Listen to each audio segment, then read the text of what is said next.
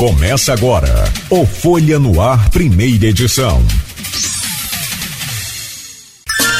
Segunda-feira, 26 de junho de 2023. Começa agora pela Folha FM 98,3, emissora do grupo Folha da Manhã de Comunicação, mais um Folha no Ar. Meu querido Enos Gama Júnior, o guia turístico oficial lá do Parque do Desengano, que ninguém conhece, mas conhece como Tubarão do Imbé. Tem que ser, o apelido, esse apelido é bom que ele tem nome e sobrenome. Tubarão, seja bem-vindo ao programa, um prazer imenso recebê-lo sempre aqui na Folha FM. Bom dia ouvintes da Folha no Ar, bom dia Cláudio, obrigado aí pelo convite para que possamos aqui falar, né, sobre a nossa grande região serrana, tá bom? Aí vamos aí bater um papo aí para tentar mostrar um pouco do nosso trabalho. Quando eu passava a pauta para ele na semana passada, e o convidado falou: camarada, dá um abraço nessa figura aí, Aloysio Abreu Barbosa. Isso aí. Mandou um abraço para você, vocês se conhecem já? Conheço. Eu agradeço, entendeu? O convite, o seu convite, o convite do Aloysio.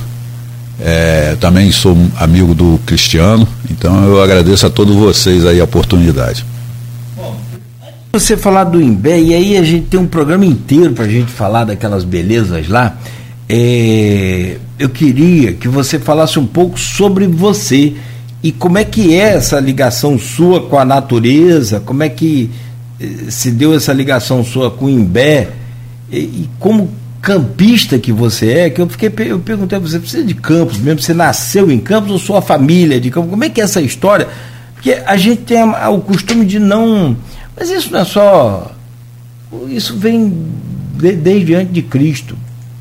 Quando Cristo anunciou que ele era o Cristo e que estava aqui para cumprir uma missão e que era o cara, ele foi rejeitado na sua própria comunidade, na sua própria casa, né? Onde ele frequentava quando criança, foi a primeira pregação dele, e ele avisando. Então dali a gente já tem a ideia de que santo de casa não faz milagre. Mas como é que é essa ligação sua com o Imbé? Como é que surgiu essa coisa sua? Bom, eu vou fazer 63 anos, eu frequento, sou morador na região lá do Imbé, aí na localidade de Aleluia do Imbé, desde 2009. Mas a minha ligação vem desde 1965, que meu pai me levava, eu e meu irmão, para pescar lá no Rio do Imbé, entendeu? Na época a região era uma região inóspita, o acesso era muito difícil, então foi um intermédio do meu pai, e dali para cá eu nunca perdi contato, entendeu? Depois eu passei a pedalar naquela região, e como eu falei, em 2009 passei a morar lá na região, e o trabalho aí, depois de um tempo, eu comecei eu parei de pedalar, passei a fazer trekking, né, caminhada lá pela região, e vi uma oportunidade de fazer uma ligação, de fazer esse serviço de guiamento turístico, de tentar mostrar para a população de Campos o que é a nossa região serrana. Você tinha quantos anos? Porque você ia lá desde... 65. Você é de Campos? Sou de Campos. Sua família toda Sou nascido e criado. Aliás, eu nasci de parteira, ali numa vila... Que beleza. A vila na rua Salvador Correia, ali, perto do Colégio Auxiliador, ali. É no centro da cidade? No centro da cidade, sou nascido e isso criado. Você é de 1960? 1960. Minha família já mora ali na vila, ali, eu acho que uns 100 anos. Minha mãe tem recibos guardados desde 1936, que na época a vila ali pertencia toda à Santa Casa de Misericórdia de Campos. Sim. E tinha o quê? Essa 1960 tinha... Já estava crescendo, né? Já tinha um desenvolvimento, mas ainda era mais essa área central aqui, aqueles casarões. Hoje em dia ali a Salvador Correia, com o movimento do crescimento do Colégio Auxiliador e de clínicas... Antigamente a rua era deserta, completamente deserta. Eu lembro que eu era criança, eu tinha até medo de andar na rua. Eu estudava no Colégio Eucarístico, aí tinha um necrotério ali da beneficência, né? O Nicorotério funcionava ali. Aí eu, quando eu chegava na entrada de ambulância, eu chegava, pegava uma carreira e passava pela frente do Nicorotério a mil. Aí eu entrava na vila, se tivesse alguém, eu atropelava, se tivesse algum fantasma ali, ia ser atropelado. Eu vinha a mil e pá! Entendeu? Até hoje eu lembro disso. Você tá igual esse cachorrinho pequenininho, porque, bicho, ele late. Quando você bate o pé, você corre para um lado e ele corre para o outro, né? Os fantasmas também corriam. Tem que é muito tempo, né, cara? É. Agora, de lá, você começou a sua ligação com o Imbé pelo seu pai? Pelo meu pai. Meu pai levava a gente para pescar. Seu pai é vivo? Meu pai não, faleceu há alguns anos. Meu pai era mas ele gostava da natureza, gostava de pescar, gostava da aventura. Meu pai era caçador e pescador. E a gente diz que era mentiroso duas vezes. Uhum. É, que aí é dobrado. Então, né? Ele sempre foi um grande caçador. Na época a caça era permitida. Entendeu? Ele, mais uma turma grande aí, hoje a maioria está falecida também. Então, a minha ligação veio dele.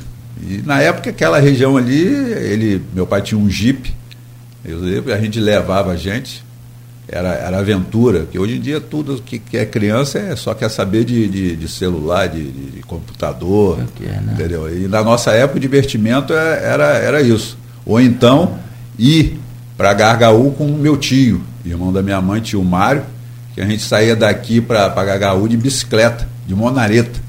Nossa. Na época que não tinha estrada direito, a gente ia até, acho que é Campo Limpo ou Campo Novo, que tinha o dia que ia até ali. De Barcelos aqui? Não, lá pelo outro lado. Uhum. Sim, outro lado, lá tem lá pela Usina São João. Usina São João. Ali tem o dia que ali a gente ia, aí chegava a hora o dia que acabava. Aí nós entrávamos empurrando a bicicleta pela areia até Gargaú. Então, assim, a minha ligação sempre foi muito forte com a natureza, entendeu? Tanto da parte do meu pai, como da parte desse meu tio, Mário Antônio. Irmão do seu pai? Irmão da minha mãe. Irmão da sua mãe? É, irmão da minha mãe.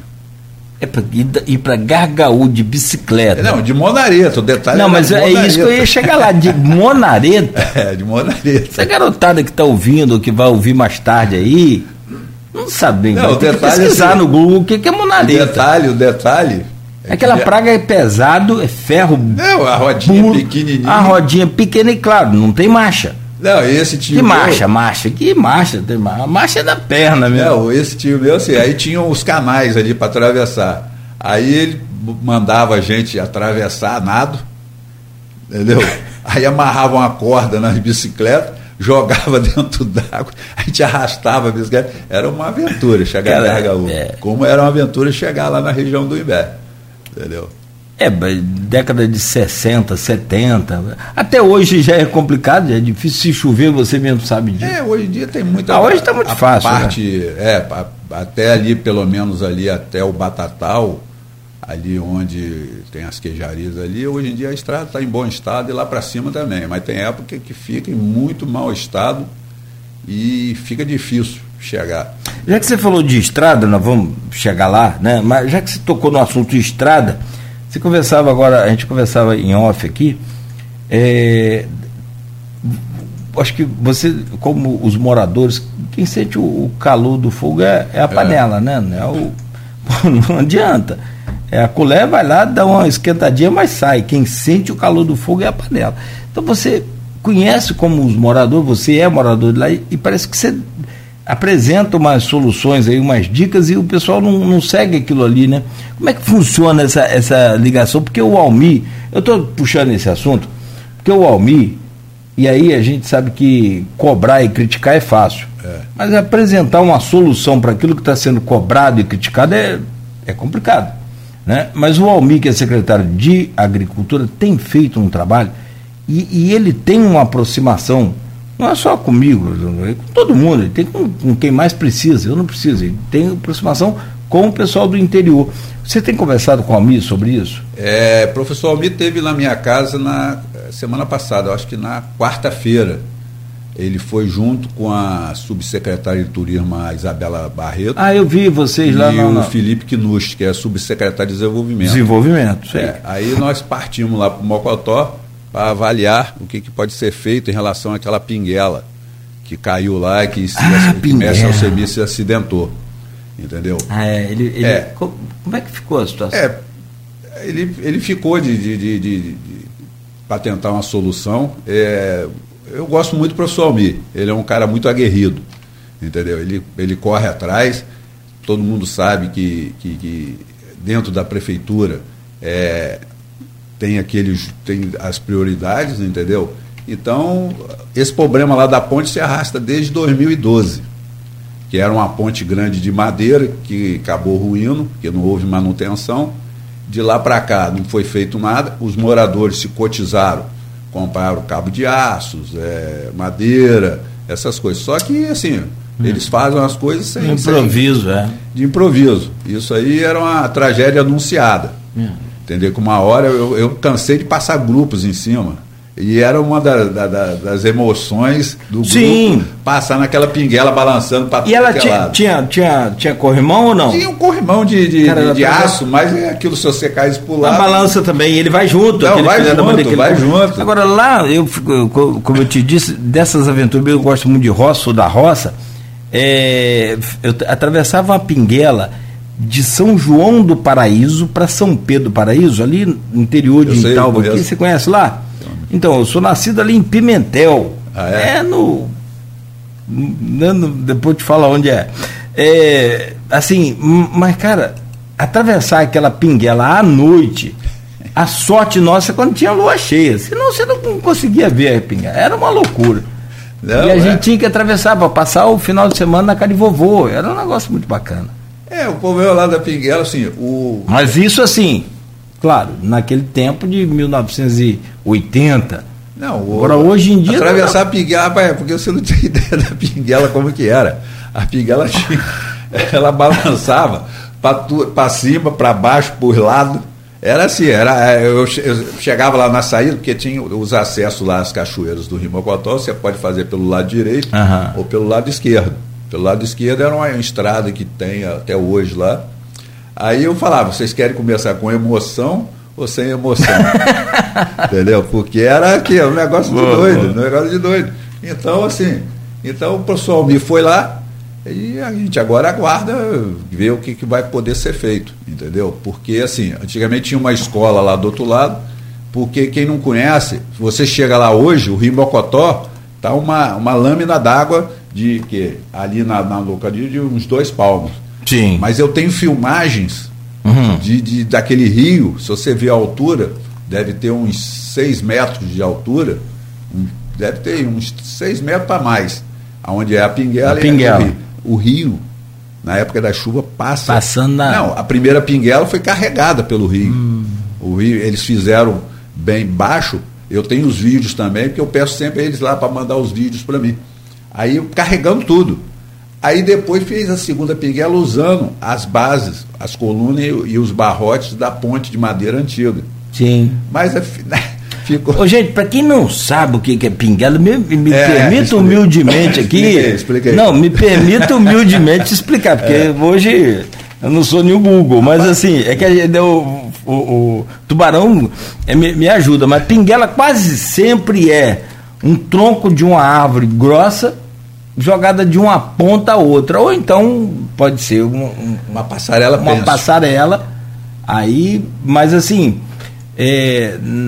dessa minha época, por exemplo, era um tronco de árvore.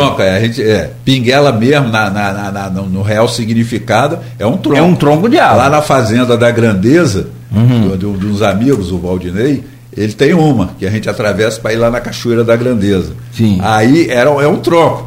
Aí, era outra emoção, porque era um tronco normal quando estava... Ou seja, você não tem aquela rebarba, não foi alisado, nada. É redondo. É um tronco cheio de coisa, você não tem onde segurar do lado. É esse que está aí. Aí umas pessoas atravessavam, que emoção. Equilibrando, outras iam de cavalinho. Sim, você pode dizer o que você quiser, pode ir sentado, se esfregando. O importante é você ir. Isso. O importante é ir, não tem vergonha de nada. Não pode. Tinha de chegar, ou então passar por dentro d'água.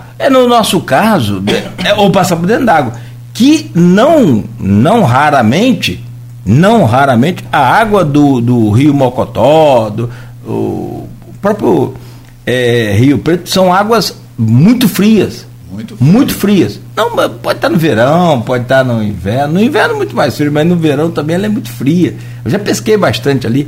Tem muito piau, é bom, propício ao piau. Rapaz, eu acho que você pegou também essa época. Eu sou da época, assim, eu pescava lá em 65. Eu, meu pai, meu irmão, os amigos, a gente sempre pescou de carretilha. Uhum. De carretilha em barranco. Sim, só de carretilha em barranco. Quando a gente pegava lá, ali na fazenda de falecido Félix Almeida, que a gente pescava muito ali, onde tem uma pedra, tinha uma ponte, uhum, antigamente. Ali a gente sentava ali de carretilha, pegava um saco daquele de açúcar antigo, de pano, uhum, cheio de piau vermelho, piau branco, mas os animais. Não, piabanha. Para quem gosta de pescar, isso aí é outra história. Não é mentira, não. Qual o tamanho do peixe? O meu que eu pesquei assim, dava um... Piaba. Era uma piaba, é. Não, em comparação... O cara nunca saiu daqui do centro da cidade, ó. Isso é Nutella. Não conhece onde é que é o Imbé. Aí vem falar de mim. Não, me lembro até hoje, quem é pescador sabe. Agora eu parei, mas... Agora eu sou triste, eu não sou feliz, mas eu era feliz quando pescava, né? Agora eu sou... Porque, assim, deu quase 850 gramas. Não, filhotinho. Filhote em relação... Eu não soltei, desculpa. É. Gente, foi meu primeiro peixe, piauga. Em relação... Que parecia... Só para você ter noção, o que é pescar um piau, quem não sabe, deu menos de 1 quilo.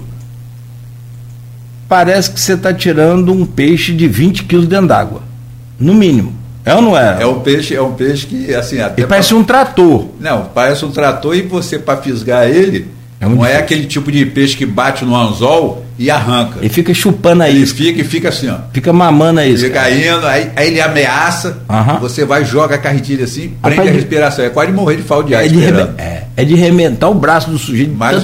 Você dá uma zibada daquela assim, em vão, que parece que vai... Não, mas o tamanho dos piaus e das piabanhas da minha época era...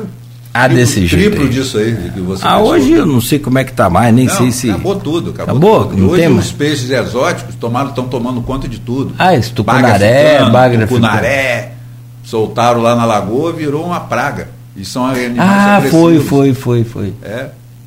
Praga ficando, então, é uma praga. Eu morei em Marataízes, teve também um caso desse. Soltaram as piranhas na lagoa. Olha que situação.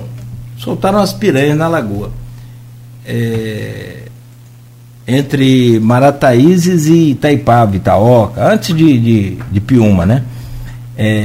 Município de Itapimirim. Cara, a lagoa fantástica, maravilhosa, uma extensão linda. Você fazia a gente passava assim um dia de domingo inteiro lá com várias famílias, muito bacana. Aí o que descobriu? Vamos colocar tucunaré para comer as piranhas. Rapaz, virou...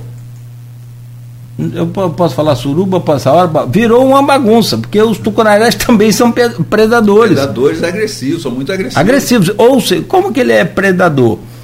Predador contra o ser humano, não é isso. Ele come os filhotinhos de todos os peixes menores. Tanto que a população de piaba na Lagoa de Cima diminuiu muito. Aí. Diminuiu muito. Entendeu? Hoje em dia... você passa lá ali na lagoa, ali do lado ali da tapera ali de São Benedito, uhum, tem placa lá, vende-se tucunaré, isso, aqui no mercado tem um monte, paga africano. Eu falei, pô, mas que tá. E eu assim, em agosto eu faço a volta, aproveitando o nível muito baixo da lagoa, uhum, eu faço a volta da lagoa, que são 33 quilômetros o perímetro. Esqueletos de baga ficando, porque o pessoal pesca, corta a cabeça e deixa ali. Sim. Ou então e o baga ficando tem uma característica, ele anda num seco. Rapaz, ali tem muito rapaz, não dá para conversar que esse programa vai ficar pequeno. Mas eu quero falar, vamos entrar nas belezas lá do Imbé, a gente está te conhecendo primeiro, mas antes da Folha FM aqui era a Rádio Continental AM. Isso, eu lembro. Você lembra? E o transmissor da Continental AM era lá na estrada do Carvão. Isso. A caminho ali do Carvão, né? Logo depois da Chatuba. Bom, acho que a última enchente mais forte que encheu mesmo, e o terreno da rádio passava do lado do Caral Campos Macaé, passava nos fundos do terreno. Então, acho que da última vez que encheu para valer lá mesmo foi 2008, não 2008 foi? 2008 para 2009, naquela grande enchente que as bacias do Rio, Muriaé, Paraíba... O próprio Ururaí. Não, você subia no morro, você olhava a baixada... Nossa. Ligou de uma vez, olha só. Era água pura. Foi na época que eu comprei meu terreno lá no Imbé. Lá no Imbé. Eu não chegava lá. Eu tinha de deixar o carro na ponte de Rogerinho e ir a pé. Atravessando com água no peito na ponte Rogério. Quase arrependido de ter comprado terreno. Não, eu comprei exatamente. Mas faz parte, claro. Porque nesse lugar não tinha água. Entendeu? Eu comprei ali exatamente disso. Apesar que se você olhar assim, porque o Rio do Imbé fica a 700 metros atrás da minha casa. Uhum. Mas é uma baixada, só que a água não chegou ali. Chegou em volta... Nos tanques de peixe de um morador lá, seu Etienne, levou peixe, levou tudo. Ah. Entendeu? Rodou, e ali não chegou. Lá, na Aleluia, ficou isolado, precisou resgate de grávida, de helicóptero. Sim, eu lembro disso. Teve a prefeitura... Não tinha comunicação nenhuma, celular, nada. De nada, o pessoal do Mocotó, ficou todo mundo isolado. Houve uma força-tarefa, me lembro, do... governo do estado, isso, com a prefeitura, para levar alimento, remédio, água. Prefeitura, não, foi negócio... Me lembro até do querido e saudoso Marcelo Lessa, fazendo um trabalho... Precisou aí, fazer um... Lembra? Explodiu uns diques lá na Baixada Lagoa Feia. Polêmica.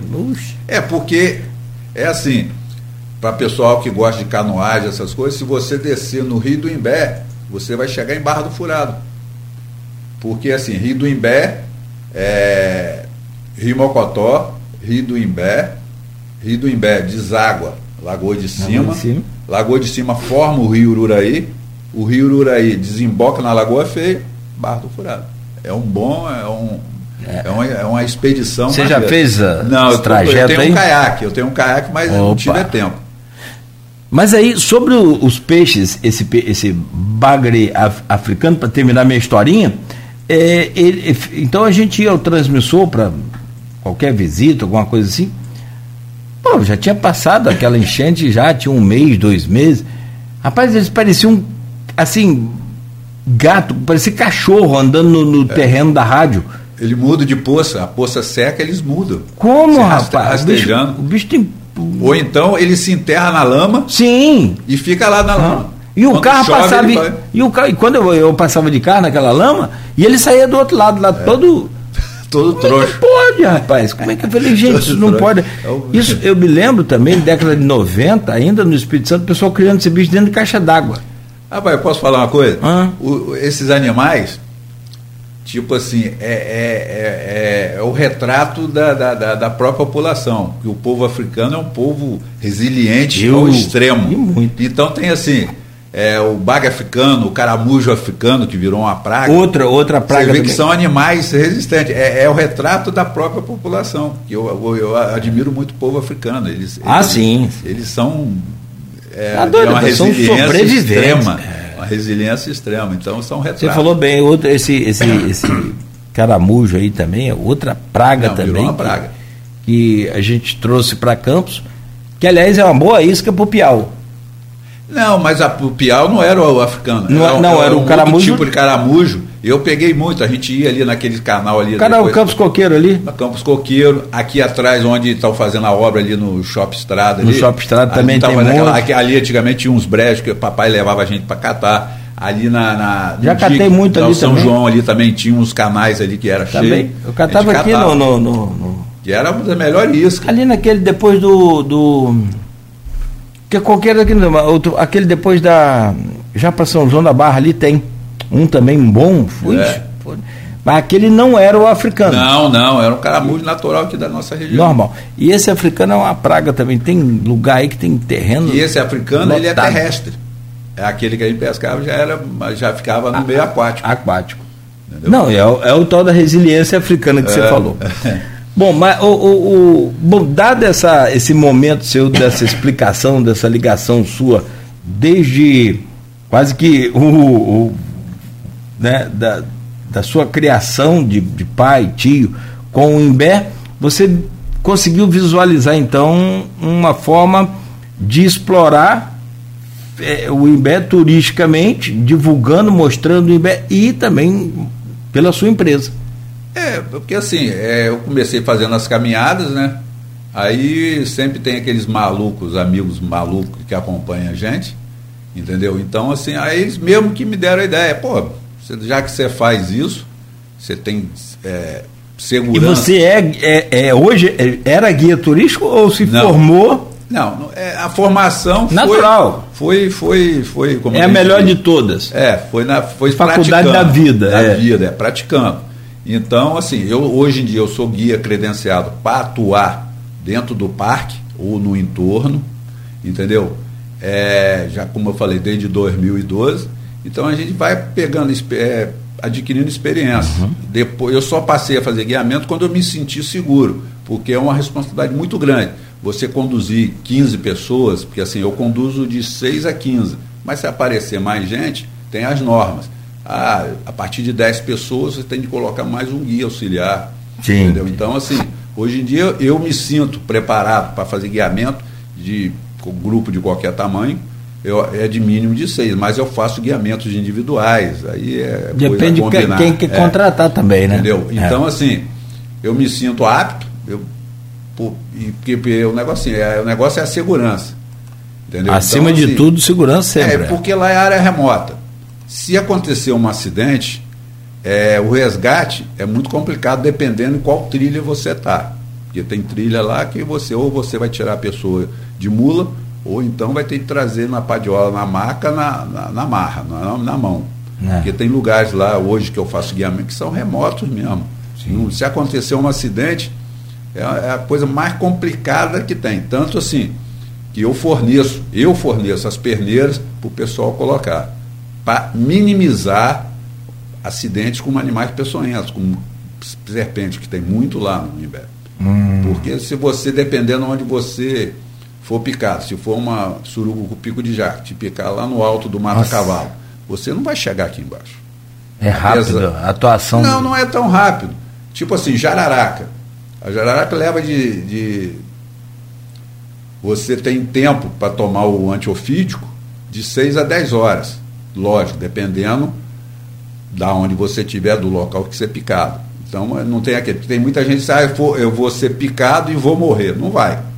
Se aquilo ali vai ter um processo. Sim. Quanto mais você movimentar, mais o veneno vai atuar, mas então você tem de 6 a 10 horas, entendeu? E aqui, qualquer picada de inseto, você tem de correr para o Ferreira Machado, que é o referência. Sim, sim. É onde o Butantan fornece, porque eu já tentei adquirir, mas isso que eu ia te perguntar, não pode ter o soro antiofídico lá, não? Eu achava que podia fornecer, a prefeitura podia fornecer nesses lugares, tipo assim, a UPA de Lagoa de Cima, entendeu? Deixar lá umas doses, entendeu? Porque não é pouco.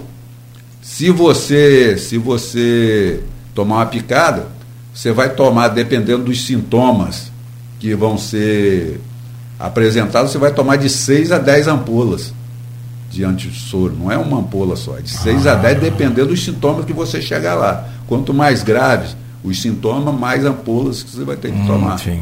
Entendeu? E você tentou, não conseguiu? Não, eu entrei até em contato com o Butantan. Ele só fornece para órgão público, entendeu? Existe aí no mercado, eu até não aconselho, porque tem gente que acha que pode tomar o antiofídico de uso veterinário, que tem nas casas de produto veterinário. Eu conheço lá, eu tenho casos lá que houve esse problema de filha de um amigo meu lá, de um morador local lá, ele acabou aplicando. Mas pode ter sequelas, reações adversas muito, muito graves. Então tem jeito, vai ter não toma não, porque pode ter uma reação adversa muito pesada. E dá muito caso disso lá? Não. Eu digo até em relação aos moradores. Não, porque os moradores já têm aquela cancha de nada melhor do que um marreco no quintal, né? Mas tem assim, às vezes vacila. Tipo assim, lá na trilha de Poço Parado Mocotó, já foi encontrado um morador local morto. E foi de picada de cobra, entendeu? E o cara era caçador experiente, mas à noite acabou. Deu mole. Entendeu? Deu mole. Entendeu? Hoje em dia, assim, né? Apesar das dificuldades extremas, como você fala aí, vou julgar o caso específico de ninguém, mas falando assim, até dos fatos narrados, às vezes pessoa procura aumentar a dificuldade que já existe, depois na emergência não consegue. Não consegue, entendeu? Lá no meu quintal, sozinho. Não é aconselhável ninguém andar sozinho, à noite numa mata. Eu já andei muito, mas conforme a gente vai ficando mais velho, a gente vai ficando mais ajuizado. É, aí geralmente sempre vai alguém, ou então assim, eu lá no Imbé, lá principalmente na localidade de Mocotó, eu tenho uma rede de apoio dos próprios moradores. Eles, meus anjos das guardas são eles. Ah, sim, sim. Entendeu? Sem eles lá eu não faria nada. Pô, entendeu? Legal. Então vamos lá, eu vou citar aí Mestre Afio. Eu chamo de mestre, vou falar aqui mestre, porque os caras foram os caras que me ensinam as coisas. Mestre Afio, mestre, os irmãos Evilásio e Reinaldo, entendeu? Uhum. Tinha outro mestre Jaci, já faleceu, entendeu? Então, assim, são os caras que eu conto com eles. Mestre Alcemi, que se acidentou na ponte, eu conto com eles. Meu Alcemi também é outro experiente, né? É fato, é aquela história, né? Quando tem que acontecer. Se você não tiver apoio deles, você fica dentro d'água. O único acidente que eu já tive em trilha foi uma menina que foi. Ela andando na trilha, deu um mau jeito na coisa, partiu o osso da canela. Nossa. Mas assim, um negócio estranho pra caramba, porque ela andando. Aí a trilha muito irregular, partiu. Aí o jeito foi o quê? A gente estava mais ou menos a 1,5 km de apanhar o carro, onde estavam os carros, lá no Mocotó, na fazenda Mocotó. Eu desci correndo, contactei mestre Vilásio, ele foi rapidinho, selou 2 mulas. Aí o pessoal já tinha feito uma tala improvisada, botamos ela em cima da mula. Você imagina a pessoa quase tendo fratura exposta em cima da mula, aqui numa trilha irregular. Ela veio berrando o tempo todo. Dá um frio aqui na barriga. Mas eu falei com ela, a opção é o quê? Ou a gente espera o bombeiro vir, só ele sabe lá como, mas ia demorar pra caramba, ou eu vou resolver. Resolvi. Mas ela mesmo assim, a menina era valente, que ela voltou para campo dirigindo. O carro dela era automático, aí a perna que tinha quebrada é aquela que a não esquerda, usa. Não usa, aí não tem embreagem. É legal. Então foi o único acidente, porque eu sou assim, o pessoal que me conhece, eles falam assim, porque você às vezes é muito ignorante, mas às vezes a gente tem que ser. Não, meu pavio eu não tenho nem pavio. Pavio do estopim, né? Isso eu puxei minha mãe. Minha mãe tem 1,5 m.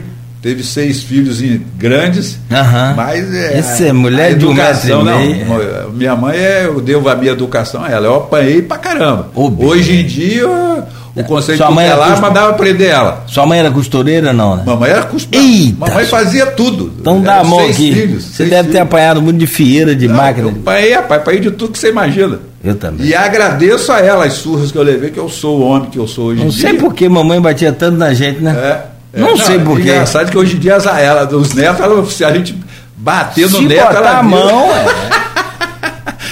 se der um puxão de orelha, bate você de novo. Então, assim, o único acidente que teve, e eu sou muito rigoroso, porque você andar em pedra, atravessar a cachoeira, andar em pedra, andar em o pessoal quer, que na verdade as pessoas que não estão acostumadas acham que pode fazer e que consegue fazer. Sempre tem aquelas pessoas, tem umas pessoas que gostam de, vamos dizer assim, de ser centro de atenção. E esses são os mais perigosos, entendeu? Que geralmente quer fazer coisa. Você vê aí que tem muito acidente de negócio de selfie, em beira de cachoeira. Um negócio assim. E eu prezo muito a segurança, porque eu sei o trabalho que vai dar e a repercussão negativa disso. É que nem, quer ver um exemplo? Geralmente a pessoa pergunta assim, eu quero levar meu filho. Ele paga metade? Eu falei, não. Na verdade, eu teria de cobrar o dobro. Porque você levar uma criança para um lugar remoto, inóspito, que se acontecer um acidente, o socorro, o resgate vai ser difícil, eu teria de cobrar o dobro. Entendeu? Aí eles entendem. Sim. Entendeu? Eles entendem. Porque, é metade. É diferente. Você vai fazer uma excursão no shopping ou de ônibus, num lugar totalmente controlável, aí paga metade. Vai no cinema, paga metade. Só que você ir numa... estudante, paga metade. Entendeu? Então você ir numa cachoeira, num lugar remoto, porque tem cachoeiras de fácil acesso. Você chega de carro. Sim. Lá na minha região, as que pode chegar de carro traçado é as cachoeiras ali do início do Rio Mocotó. Entendeu? Babilônia. Não, Babilônia já é em sossego. Já é cá embaixo, né? É em sossego, no Rio do Norte, e pertence a Santa Maria Madalena. As cachoeiras lá do Rio do Norte lá pertencem a Madalena. Muita gente acha que é em Campos, porque é a divisa. Na verdade, pertence ao município. Porque ali faz uma divisa com os três, não faz? Acho que tem o Campos... Não, ali é só Santa Campos Maria e Madalena. Santa Maria. É, não ali. Faz com... Acho que é com outro município... São Fidélis. Ah, com São Fidélis. Mas São Fidélis faz divisa mais em cima. Mais em cima. Rio do Norte, né? Lá em cima. Entendeu? Então, assim, a gente tenta levar da melhor maneira possível, porque é difícil, é complicado. É um trabalho que... Teve gente assim que já tentou lá fazer esse trabalho de guia, mas viu que não. Entendeu? Porque tem gente que diz, vão levar 30 pessoas. É um negócio complicado. É um negócio complicado você fazer um guiamento de 30 pessoas sem. Quanto tempo leva uma trilha dessa? Depende da cachoeira. Ó, só para você ter ideia. Teve uma que eu vi com Edivazinho Júnior. Ah, Edivar foi no trek das 4 cachoeiras. Das 4? Levou o raio. Edivar. Fala aí como é que foi a dele lá. Conta aí como é que é. A trilha das 4 cachoeiras, você... Mas nós não somos fofoqueiros não, bicho. Nós somos só narradores. É uma figura. Nós somos só narradores de fatos. A Edivar nessa trilha foi a trilha das 4 cachoeiras, que eu fiz até sábado agora. Foi a última que você fez, né? Agora, quer dizer, que você passa nas 3 cachoeiras do Rio Mocotó, a cachoeira Campista, a cachoeira Laje do Simão, a Maracanã, essas 3 são no Rio Mocotó. E a do lado, que é a Tombo d'Água, que muita gente acha que é no Rio Mocotó, não é, é no Rio Mata-Cavalo, que eu chamo de Mata-Cavalo porque as águas descem da encosta ali do vale do Rio Mata-Cavalo. Então, essas aí.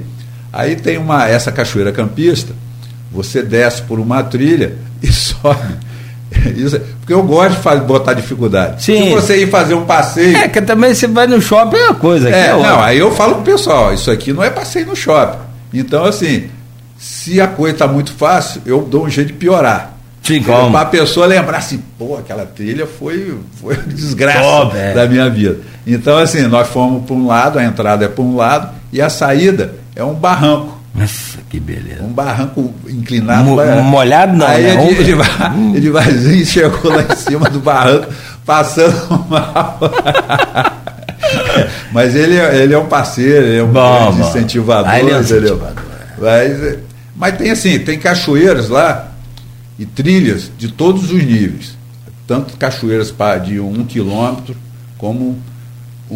Depois aqui, mais daqui a pouco eu vou falar sobre um desafio que tem, que vai acontecer agora dia 1 e 2 agora, que depois eu vou terminar de falar.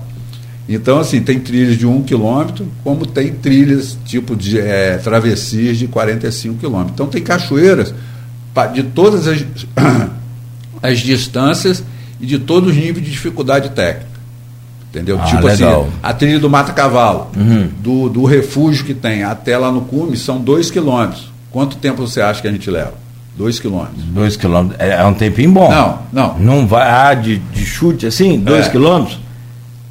Rapaz, não conheço a área lá não, que 1 hora e meia. São 2 quilômetros. Não. A gente leva, no mínimo, 4 horas para fazer 2 quilômetros. 500 metros por hora. Pra você ter ideia. Caraca, não anda. Caiu. Entendeu? Então, assim, tem trilhas de todos os níveis para qualquer pessoa, entendeu? E se Deus quiser, brevemente, assim, já tenho assim, planos de adquirir um veículo 4x4 para levar pessoas idosas, pessoas que não têm condicionamento físico. Sim. Entendeu? Sim. Então, assim, legal. Tem todos os níveis. Meu caro Tubarão do Imbé, depois dessa... Que já tem 1 hora que nós estamos conversando aqui. Parece nada. Bem que você falou que o tempo passa rápido. Estou falando que aqui nessa selva a gente domina bem. A gente quebra um galho.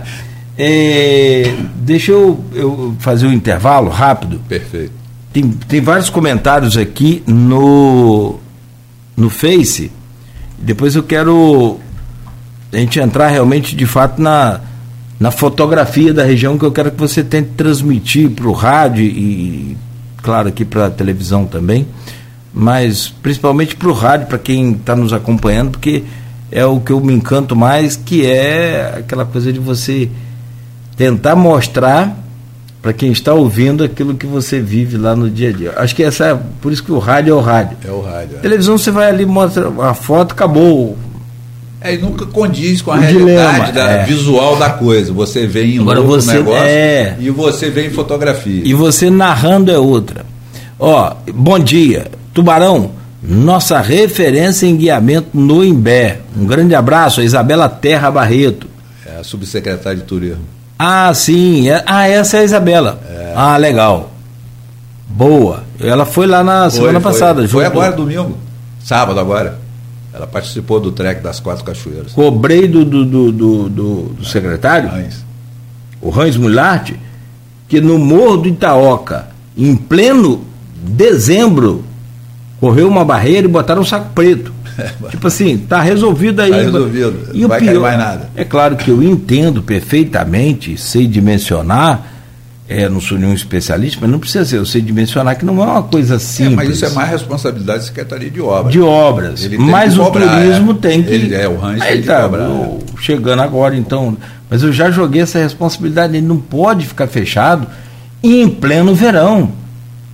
Eu não posso ter uma cantina na escola e durante o intervalo a minha cantina está fechada. Pô, não faz sentido fechar o restaurante na hora do almoço. Então, assim, em pleno verão e em plenas férias, que com certeza traria aí a oportunidade a gente de levar outras pessoas que não de Campos ao Morro do Itaoca. Então, assim, eu fiquei muito, muito triste com isso e espero que eles consigam resolver isso logo. Eu sei que correr uma barreira não é uma coisa fácil de resolver, não. Mas se você pega um mutirão, parte para dentro, porque é aquela história do restaurante fechado na hora do almoço, você vai entender que não pode ficar fechado um ponto turístico que está começando a ser... Não, eu frequento o morro, porque assim, desde muito tempo. Desde o tempo que aquilo ali era estrada de chão. Hoje em dia é tudo paralelepípedo, mas eu frequento da época do... Porque eu, além de guia turista, eu sou faixa preta, segundo dan de taekwondo. A gente ia treinar com o falecido mestre Marcelino, a gente ia treinar lá no morro, subia chutando, fazendo um monte de Marcelino, com ele lá, entendeu? Então, depois eu passei a pedalar lá no morro. Então, assim, hoje em dia é um ponto turístico, é mais próximo de Campos. Você lá de cima tem uma visão 360 graus da região. E com a internet os caras postam e o outro fica com vontade. E fica com vontade de postar também. Eu quero ir lá, aquela. Acho que é essa que é a pegada. Então está fechado em pleno janeiro e fevereiro, que tem uma imagem, uma visualização fantástica. Eu fiquei muito triste, mas faz parte. Hilda Barreto, dá um bom dia aqui. Mário Filho. Aqui, ó, é um que não vai lá nunca. Não, o Mário Filho está devendo. Ele falou que estava se preparando fisicamente para poder. Mas não vai nunca. Até hoje não foi. Não vai nunca. Que ele falou aqui que vai melhorar o joelho e emagrecer. Quer dizer, ele não vai nunca. Melhorar o joelho até tudo bem, mas. Está devendo. Toda vez que eu encontro com ele, não, eu estou me preparando. Eu sei. Bom, Getúlio Augusto também dá um bom dia aqui. Luiz Carlos Chicre, esse é um guerreiro, amante. Amigo das antigas. Passei bons verões na casa dele lá, dos pais dele, Dona Déia. Eu verão pra lá, eu ia lá pro quintal dele e acampava. Ai, que beleza. Aí a mãe dele me tratava que nem filho, Dona Déia. Aí era cafezinho, eu saía da barraca numa ressaca danada, levava o cafezinho lá da barraca pra mim. Grande amigo. Aí, ó. Aqui o Betinho Mó, bom dia, Tuba. Outro doido. É doido também, né? Muito doido. Betinho não é bobo, não. A gente ia lá para a usina, lá para a represa, tinha uma represa lá, na usina. Na usina. A gente ia acampar lá, levava a gente para acampar. Que beleza, hein? Tem muita história. Ih, rapaz, eles conhecem tudo do Imbé, sucesso e abraço, tô mandando abraço para você. A dona Sebastiana Gonçalves, que é mãe do nosso querido Rodrigo Gonçalves, jornalista aqui da bancada. Isso. O Ralph... Bom dia, guerreiros. Ralph é figuraço também. Outro aqui, Maurício e aqui, ó, Henrique da Hora. Já fiz caminhada noturna no Itaoca com tubarão. É, eu faço lá. Caminhada noturna. É. E não é pelo Paralelepípedo, é passando por cima do espigão, sai, desce no Paralelepípedo, mas vai lá para uma trilha lá do lado sul. Noturna. Noturna. Que beleza. É, tem aqui o Flávio Cruz, pergunta aqui, ó. Rapaz, tem que fazer um intervalo. Como está o acesso via automóvel estrada Lagoa de Cima, Sossego do Imbé? Em ótimo estado. Ah, que boa notícia aí. É. Viu aí, Flávio? Lagoa de Cima... Via Santa Cruz, não. Sossego do Imbé. Está em bom estado. Lá por cima. Você pode entrar no quilômetro 108, lá na BR-101, pode entrar que a estrada está em bom estado. É porque aqui está recuperando ainda. Não, a parte ali de Tapera aqui para Lagoa de Cima não está legal. Não, está legal. Agora ficou, né? Tá, porque assim, só está faltando um pedacinho para chegar, um quilômetro e meio, mais ou menos, 2, para chegar na Lagoa. De Conceição do Imbé até a Lagoa de Cima, que é poder municipal. Isso aí eu tenho de dar os parabéns à prefeitura, que está sendo um asfaltamento de boa qualidade. Conceição do Imbé tem ligação com a Lagoa? Tem, então esse pedaço está sendo recapeado. Entendeu? Tá. Agora está uma beleza. Antes não, estava buracado que nem está a estrada, o acesso à Lagoa por Santa Cruz. A estrada lá de Santa Cruz até a Lagoa está parecendo o terreno lunar, só cratera. Entendeu? A Santa Cruz está horrível. Aí então tem a ligação. Então, a Tapera já recuperou, então. Aí depois, lá da Conceição do Imbé, que passa a ser a RJ 190, que já é do poder do Estado, foi feito um tapa-buraco, mas tapa-buraco é aquilo. Tapa, quando chove, solta aquilo, os buracos só vai aumentando, mas foi feito um tapa-buraco e o terraplanagem lá dos trechos de terra. Está muito bom acesso para quem, como eu, já vi aquilo ali. Que era uma guerra para chegar lá, o pessoal reclamava muito, mas melhorou muito. Pior que as imagens de Marte, né? Só para fechar aqui, eu vou deixar esse gancho para a gente entrar no próximo bloco também, que é uma das pegadas, o Flávio Cruz diz aí, os perigos de chegar ao progresso e degradar a natureza. Isso, a gente chega depois. Mas nós vamos falar sobre isso. Também aqui, o Renato Carvalho, bom dia a todos, excelentes história do Tubarão, se sobrar um tempinho, fala mais do centro de antigamente, moro aqui e fico imaginando a vida como deveria ser, grande abraço. Ô Renato, um abraço aí. Bom, meu caro Tubarão, vou te pedir licença então, rapidamente a gente faz esse intervalo e na sequência a gente volta para falar dessas belezas lá do Imbé e, claro, aí a gente vai também falar de Lagoa de Cima, falar das cachoeiras, falar do Rio Preto, que a gente já roçou aqui um pouco, né, nesse assunto, e tanta riqueza para ser explorada, e aí vamos falar sobre a questão de progresso, de conscientização, e eu não consigo entender, eu tenho muita dificuldade com isso, como é que a pessoa vai à Lagoa de Cima e deixa aquele lixeiro todo lá, deixa aquele lixo todo lá, como se ali fosse um depósito de lixo, como se ele nunca mais fosse voltar ali, e como se ninguém... É um negócio... Mas eu posso te falar, não é só do pessoal que vai lá, não. O próprio... O morador também? Rapaz, o brasileiro, campista, o brasileiro, nós não temos educação ambiental. Se você chegar na Lagoa ali, entrar, logo que você entrar para ir para a Conceição do Imbé, do lado esquerdo assim, está um lixão. E ali é entulho, é tudo, não é o pessoal de fora, é o pessoal dos moradores ali mesmo que estão jogando aqui ali. Na Felipe Web, rapaz, trazendo a coisa que a prefeitura vai ali, asfalta, vai ali, pinta, vai ali, capina, ali... No outro dia o cara vai jogar um entulho ali. Não. No outro dia o cara vai jogar um sofá ali. Mas como? É questão de educação. Quer ver? Não faz sentido, rapaz. Em frente à minha casa lá, quando eu capino, eu tiro o entulho, o mato orgânico. A maioria lá dos moradores, eles roçam o rumo das cercas, deixa na estrada. Aí a estrada só vai fechando. Vai só encurtando, né?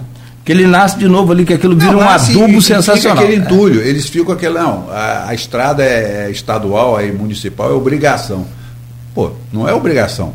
Aí o pessoal ali, eles mesmos estão gerando aquele entulho ali, não custa nada juntar, botar fogo, botar para o outro lado da estrada. Bom, 8h09, agora vamos entrar nesses temas aí que a gente tem que adiantar, mas a gente volta já com o nosso querido... Enos Gama Júnior, o querido Tubarão do Imbé, falando aqui sobre as belezas e todas as potencialidades lá do nosso glorioso Imbé, guia do Parque do Desengano, né? Que é muito, muito, muito grande e muito belo. A gente volta a seguir no oferecimento de Proteus, Unimed Campos, Laboratório Plínio Bacelar e Vacina Plínio Bacelar. Vamos voltar aqui ao Folha no Ar, porque o podcast do intervalo hoje está sensacional. A gente fala aqui assim, esses bate-papos em off aqui, isso se virasse um podcast, ia dar um ibope da raia. E a gente tava medindo aqui quem é que apanhou mais, eu ou o tubarão. Eu tava contando pra ele as histórias aqui, né, e as nossas mães, elas faziam, são vivas graças a Deus, mas elas faziam a mesma coisa, né? Vem aqui, vem aqui. Se correr é pior. Rapaz, parece que eu tô ouvindo mamãe. A gente já ia chorando. Como que não ia? Ela tava com uma... Ou mamãe usava muito chinelo, mas depois ela aprendeu a usar, que a mamãe é costureira. Agora não mais, né? Não mamãe também, a costureira de mão cheia também. Sim, muito parecida. Muito parecida nossa história. Pô, vamos aprofundar mais essa amizade boa aí. Cara, as máquinas de costura não eram elétricas. Não, era no pedal ali, uma plataformazinha que ficava... Tanto é que eu tô com uma lesão aqui no joelho, que o médico falou comigo, o doutor Carlos falou, isso aí é lesão da costureira, que é aquela máquina de pedalar. E aquilo é... O que faz ela pedalar? É uma engrenagem movida a um fio. Isso. De couro. De couro. Apanhei muito daquilo. Então você... Muito. Aí... Rapaz, aquele fio de couro de mamãe... Aí era de bater nas cordas e você ir pá... Ui! Rapaz, aquilo bate... Beto só tá rindo, não passou por isso, né, viu? Beto apanhou um pouco também, mas assim... É Nutella pé de nós. É. Eu vou falar pra você. Não, mas sou calejado, eu sou calejado.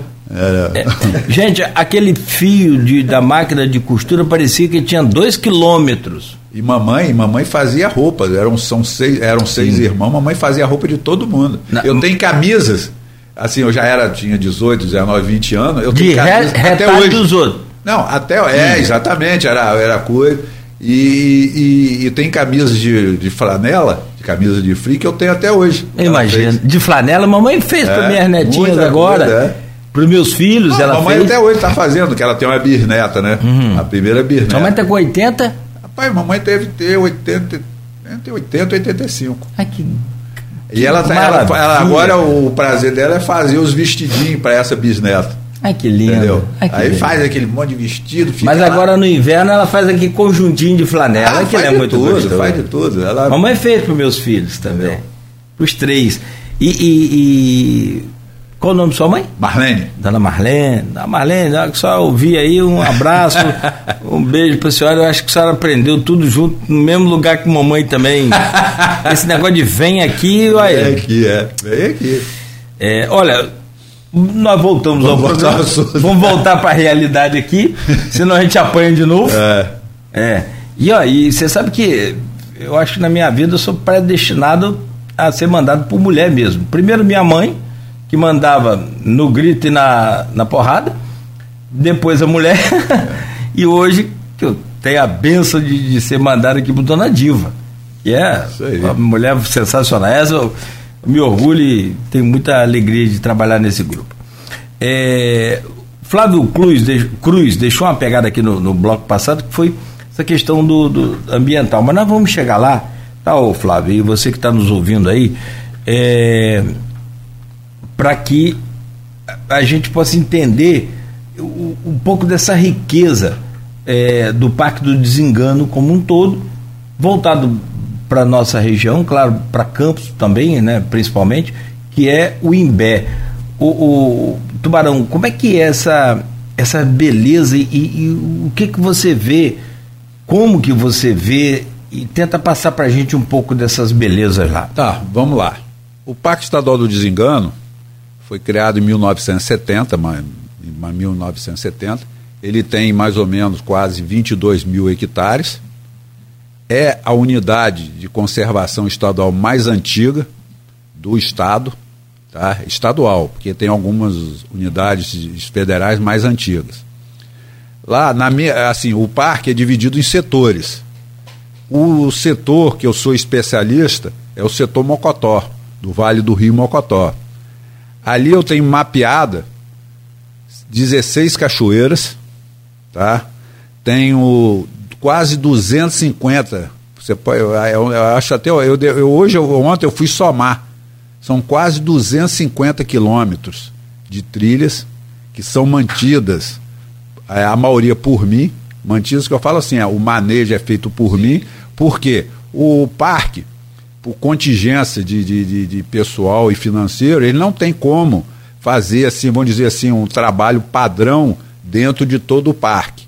Eles concentram o trabalho maior lá em Santa Maria, onde é a sede. Mas, por incrível que pareça, a sede do parque não é dentro do parque, é lá dentro do Horto Municipal de Santa Maria. Entendeu? Então lá eles têm portaria, eles têm placas informativas, e o resto da região não tem praticamente nada. Entendeu? São quase 250 quilômetros de trilhas. Se você somar a trilha, o percurso total de ida e volta dá mais, porque a maioria das trilhas aqui que eu somei só tem a distância de ida. Então são 250 quilômetros de trilha. Só de ida? É, a maior parte só de ida, é só o 13. Algumas está aqui só Matu, mas dá 250 quilômetros. Entendeu? Então, assim, são 16 cachoeiras. A que eu destaco mais é a Tombo d'Água, a Cachoeira Grande, a Cachoeira Grandeza de Cima e a Garganta das Três Cachoeiras, que é um lugar muito remoto, mas muito bonito. Entendeu? Então os números são esses aí. Tem fora as outras lá da zona de amortecimento, lá em Rio Preto, a região de Lagoa de Cima, que fazia parte da zona de amortecimento, mas no plano de manejo agora foi excluído. Entendeu? Dá para ver daí? Essa aqui? Essa grandona aqui? Isso. Espetáculo, hein? Essa aí ela é alimentada pelo Rio Mata-Cavalo. Mata-Cavalo que você falou. Muita gente acha que ela é para tombo d'água. Essa aí ela. Sim. Eu quero ver se eu consigo colocar aqui para a gente só tentar mostrar aqui antes do final do programa. Essa aqui é tombo d'água. É, um paredão grandão. Porque você acredita que motivo é possível encontrar? O que é possível explicar? Por que o campista não conhece o Imbé, não vai ao Imbé? Claro que tem turista de tudo que é jeito. Você tem turista que só gosta de praia. Estou respeitando o gosto de cada um. Estou falando que todo mundo tem que ir. Yeah. Mas eu estou falando que aquele campista que sai daqui para ir às cachoeiras de... Aqui em São Pedro da Serra, que eu vou muito. Né? Para ir... Agora mesmo eu fui uma, até meu filho postou, depois eu postei também. Cara, é uma delícia. Faça o frio que fizer, não deixe de entrar com o acompanhamento do guia, se preciso, nas cachoeiras, porque o gostoso é você ir sentir, né, e sem degradar nada, mas com acompanhamento, como a gente foi. Tem lá a cachoeira do desse filme aí, rapaz, desse famosão aí, camarada aí, meu pai, vou lembrar o nome. Dentre as cachoeiras tem uma dessas, Indiana Jones. Tem aqui em São Pedro da Serra. E é interessante que você chega em determinado momento, por dentro da cachoeira, né, tem o riacho, aí você olha para cima assim, parede de um lado, parede de outro, de morro, né? E você olha para cima, tem uma pedra redonda presa ali naquele vão, perfeito. Rapaz, e aí você vê mesmo que é tipo Indiana Jones, aquela coisa bacana. Aí você fala, eu quero saber se você consegue me explicar, se é que é possível, me explicar por que o campista que sai daqui para ir ali em São Pedro da Serra não vai ao Imbé. Rapaz, agora está melhorando. Antigamente era o acesso, só que o acesso, graças a Deus, está melhorando. E é aquele grande ditado, né? Santo de casa não faz milagre. Exatamente, tem muita gente que viaja para o exterior e tendo aqui no Brasil, em modo geral, lugares tão bonitos tanto quanto lá fora. Então é questão mesmo, eu acho que de educação mesmo da pessoa, entendeu? Então, assim, eu tenho muito medo de chegar assim, ah, vamos, muita gente fala assim, melhorar o acesso. Mas se melhorar o acesso e não ter uma fiscalização, vai haver degradação violenta do local. Então, às vezes, é que nem, ah, vamos abrir a porteira lá para o acesso às cachoeiras ali do Rio Mocotó.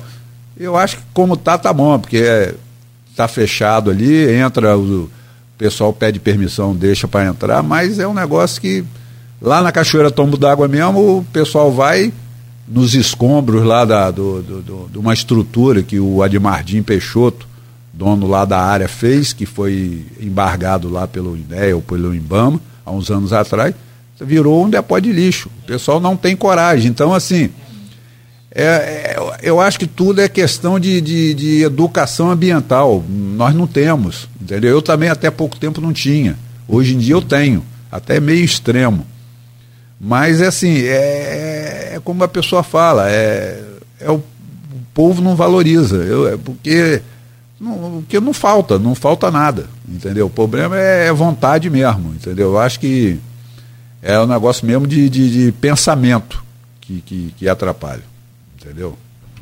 Não, você vê a pessoa que joga o lixo na rua, pela janela do carro, do ônibus, do que for, é porque a coisa está muito longe de ser o ideal.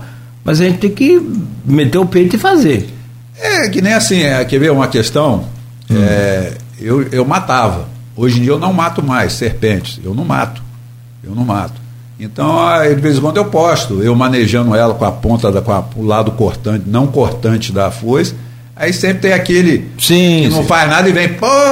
Aí teve um que chegou lá querendo que a direção do parque tomasse uma providência quanto que eu estava fazendo. Mas só que ele não sabe que é o seguinte: primeiro que o lado não cortante, e eu só manejo ali para tirar ela do caminho, porque o morador local, o lema deles é o quê? Cobra boa é cobra morta. Se eu deixasse passasse o morador, ia matar. Então eu tenho de tirar ela ali do caminho. Então sempre tem aqueles pessoal de plantão que não faz nada e que é só criticar o trabalho que a gente faz, entendeu? Então, assim, é questão mesmo de educação, dos órgãos públicos fazer uma divulgação, entendeu?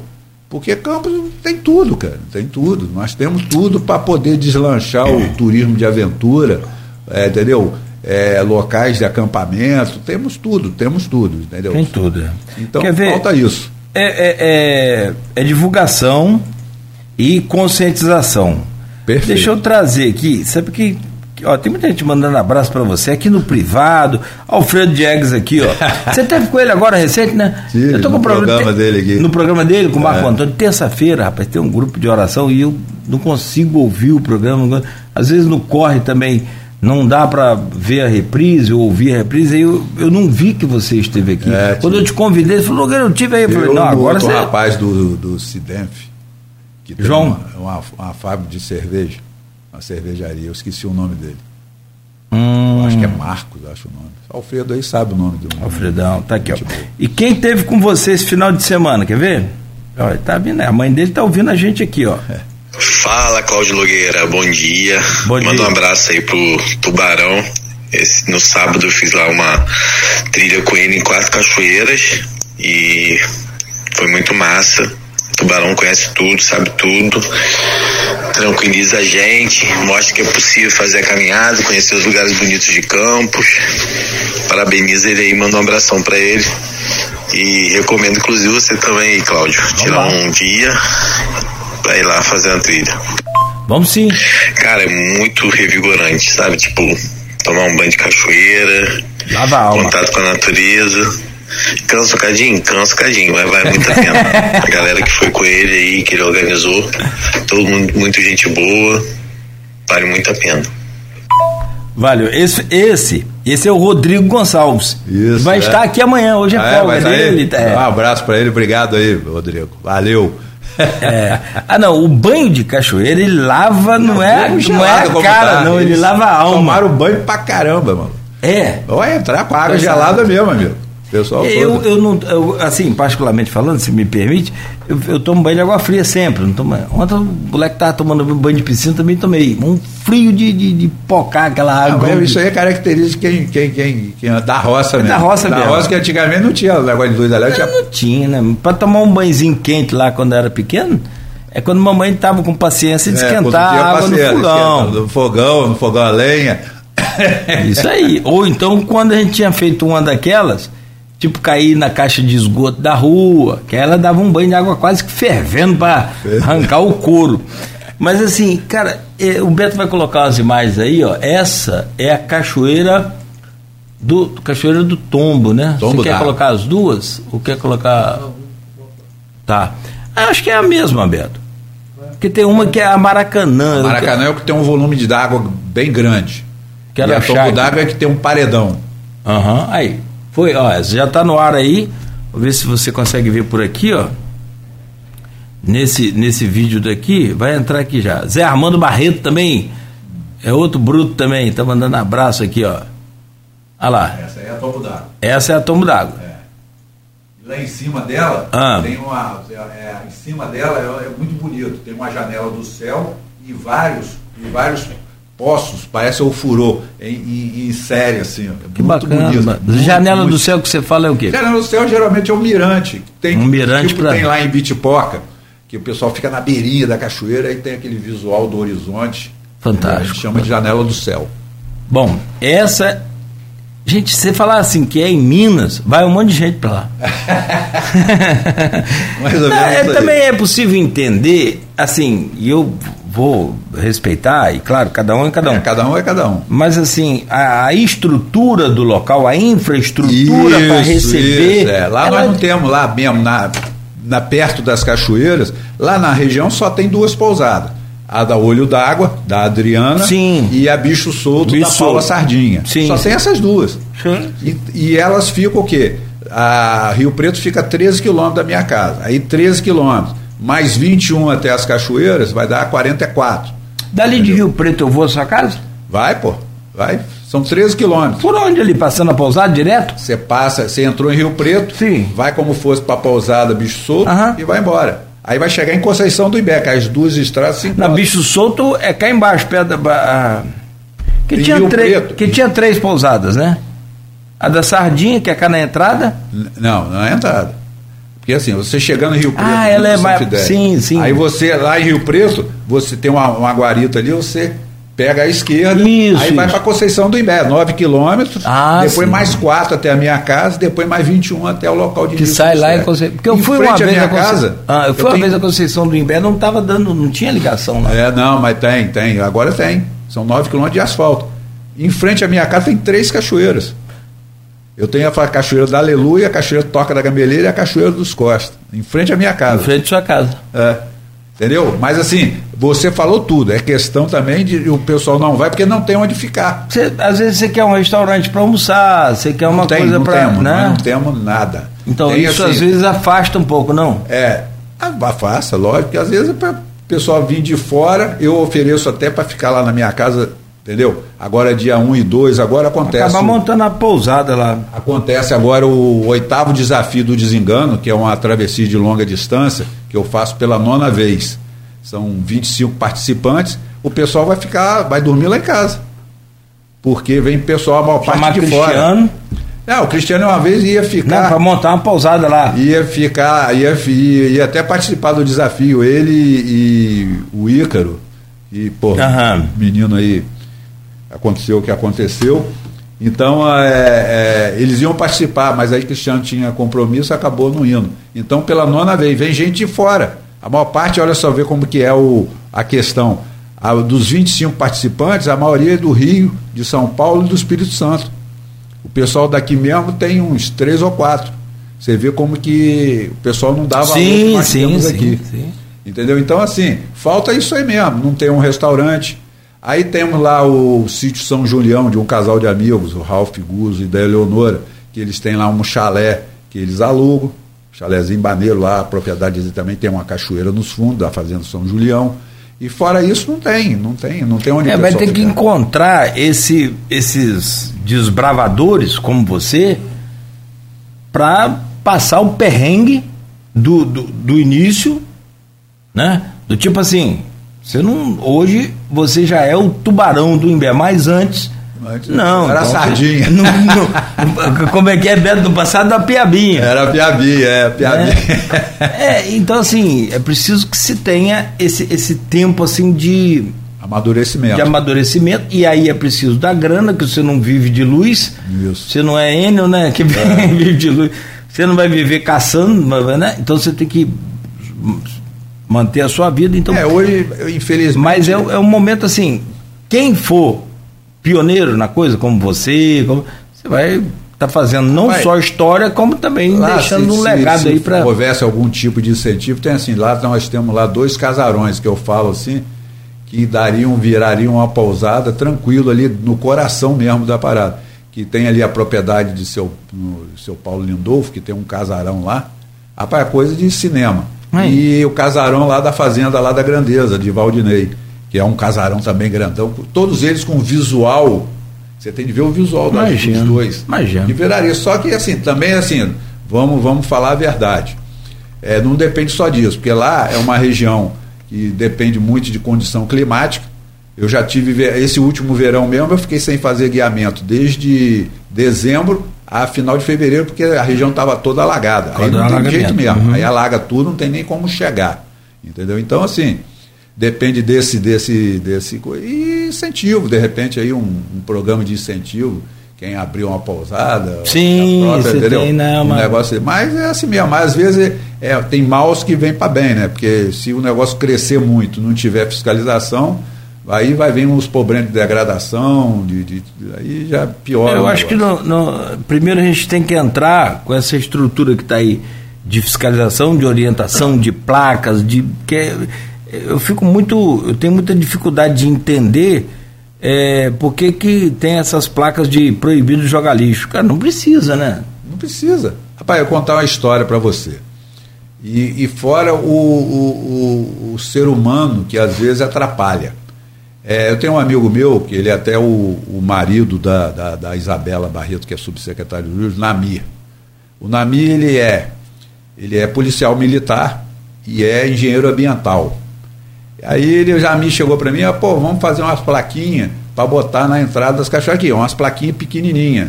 Aí, quando eu coloquei nas minhas redes sociais que a gente ia fazer isso, aqui, um monte de gente, que vai ter poluição visual, que se você colocar, eu também vou colocar. Eu falei, meu irmão, coloca, pai, faz seu trabalho, que vai ter poluição visual. Aqui, uma coisa, era meia dúzia de placa. Até hoje eu e Nami não colocamos, vamos colocar. Quem falou que vai ter poluição? Não, um monte de gente. Mimimi. E geralmente gente então, que é metido também... a guia, é metido a isso, a ecologista, não sabe, nem conhece em louco a parada, aí vai botando empecilho, entendeu? Sei não como. Faz e também não quer que ninguém faça. Atrapalhar quem faz. Exatamente, tem muito disso, entendeu? É que nem esse da cobra aí que ele queria que o INEB me repreendesse porque eu estava manejando a cobra com a foice. Eu expliquei a ele que de repente ele não sabe nem o que é foice. Eu estava com um lado não cortante, entendeu? Então é assim. Não sei nem se ele sabe o que é cobra. Às vezes nem sabe. Entendeu? Cara, teve muita. A internet é boa que ela deu, como diz Humberto Eco, né? Deu voz aos idiotas. Rapaz, tá cheio de mensagem aqui no privado aqui para você aqui. Aqui, ó. Depois eu quero comissão. Nogueira, bom dia. Pega por favor, o contato de Tubarão. Estou devendo à minha família uma visita ao Imbé. Cláudio Graça, parceiro nosso, amigão, petroleiro, está aposentado já com 40 e poucos anos, nunca fez nada, mas já aposentou. Lava Jato não pega umas coisas dessas, né? Não, mas ele, já mandei seu contato para ele. E depois eu vou mandar o dele para você também. Vai lá fazer um jabá, como diz um jabazinho aí. E vou divulgar também naturalmente seu contato aqui. Outra pessoa que mandou aqui no privado é Vânia. Bom dia, quero deixar meu abraço para o senhor Tubarão. Fiz uma trilha com ele nesse sábado. Acho que foi esse pessoal agora, né? E foi inesquecível. Eles ficam, eu fico puto, né? Quando chamo, desculpa aí o palavreado. Quando chamam de senhor, eu tô na hora de ficar assim, Senhor é o passado. É o passado. Ele é super atencioso, me ajudou bastante quando o meu joelho começou a doer. A miar, é. Valeu. Ela miou. Deu ruim? Deu. É, porque às vezes força, não tá. Mas também não. Essas trilhas também não pode. Não precisa ficar assustado, não. Que tem gente que qualquer coisa já acha ruim também, que vai doer, não sei o que. Não, vai pra lá pra superar os seus limites também, cara. Toda trilha, eu coloco lá nível de condicionamento físico necessário, nível de dificuldade técnica, entendeu? Eu coloco tudo. Mas às vezes a pessoa, eu faço academia, eu faço escada, aquela escada que tem academia, eu faço esteira, eu faço quantas horas. Eu falei, gente, não é a mesma coisa. Uma coisa é você ficar na academia, num ambiente controlado, sem problema de terreno irregular, aí é outra coisa. E é sol em cima, então é diferente. Mas aí tem gente que vai desavisado, sofre um pouco. É que nesse desafio. Eu, que estou acostumado, termino no bagaço. Esse agora que você fez sábado? Não, o que vai acontecer dia 1 e 2 de julho, agora final de semana agora. Dia 1 e 2 o quê? São 2 dias. Duas turmas ou é um desafio em 2 dias? É um desafio que dura 2 dias. Me fala sobre esse desafio aí, como é que ele funciona? Como é que é o trajeto? Como é que é o... O trajeto são assim, 45 quilômetros, 25 quilômetros no primeiro dia, 20 no segundo. São, para quem entende, são 3 mil metros de altimetria acumulada, uma coisa pra caramba, e por dentro do coração do parque, por áreas intocadas, aí a gente sai, é um giro, né, um círculo, vai e volta no mesmo lugar, e a gente pernoita num lugar chamado Paraíso do Itacolomi, isso já em São Fidélis, um lugar a 1.000 metros, no refúgio. Isso tem comunidade lá ou é? Tem lá e a gente fica numa casinha rústica de Mestre Reinaldo e Mestre Vilas, que eu já falei aqui, que eles têm uma propriedadezinha lá, uhum. E tem a propriedadezinha na base do Mata-Cavalo. 2 refúgios bem rústicos. Mas tem luz. Ah, legal. Entendeu? O do Mata-Cavalo tem luz por placa solar e lá em Paraíso tem luz elétrica.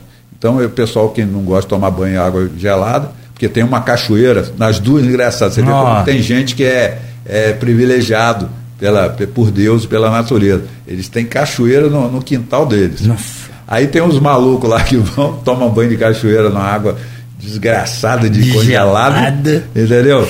Parece até agulha quando você está tomando banho. Aí, assim, como é que eu falo? A gente sempre tem de ajudar, mostrar para a população local que eles têm condições de ter um rendimento com isso. Eu pago a eles.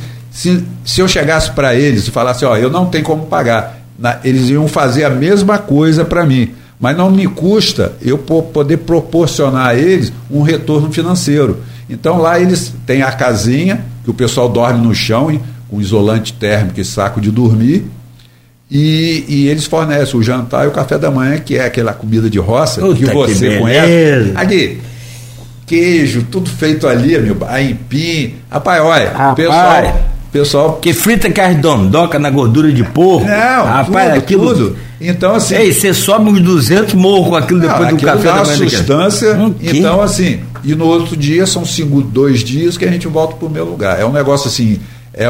Você aconselha, por exemplo, eu que não faço trilha, aí nessa trilha ou não?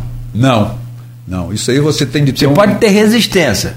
Mas é diferente. Lá na.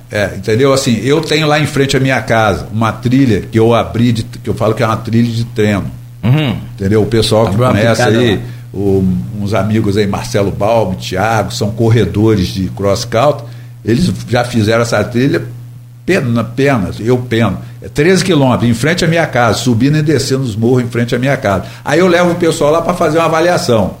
Vamos fazer uma avaliação nessa trilha de treino. Quantas horas essa trilha? Rapaz, essa trilha de treino... Sem correr. Leva umas 4 horas. Andando. Nessa trilha de treino, andando, correndo. Você quer fazer tempo? É que nem assim, a trilha do Morro do Rato. Eu já fiz em 2 horas, mas a média que a gente faz é de 3 a 4 horas. Eu faço em 2. Aí você vai marcando tempo. Não, aí você a parte plana... desculpa. Não. A parte plana e a parte de descida você tem que fazer correndo. Sim. Entendeu? E tem lá uma subida lá no Morro do Ar de 2,5 que o sujeito tem. Aí, entendeu? Então, assim, depende do condicionamento físico da pessoa. Essa trilha minha de treino, eu levo o pessoal para avaliação. Se tem gente que nem termina essa trilha, aí eu falo, gente, ó, tem de treinar. Eu sempre aconselho o pessoal, porque eu abro o evento, eu tenho 2 eventos anuais. Primeiro final de semana de julho, que é o desafio, que ano que vem, a 10ª edição, eu vou fazer uma edição especial, vou aumentar o nível de dificuldade. Ah, que beleza. Que é de 45, vai para 53, atravessando o pico Mata-Cavalo. Tanto que, olha o nome, Mata-Cavalo, que faz. Mata-Cavalo, imagina boi. Não, esse que faz. Imagina dois, boi.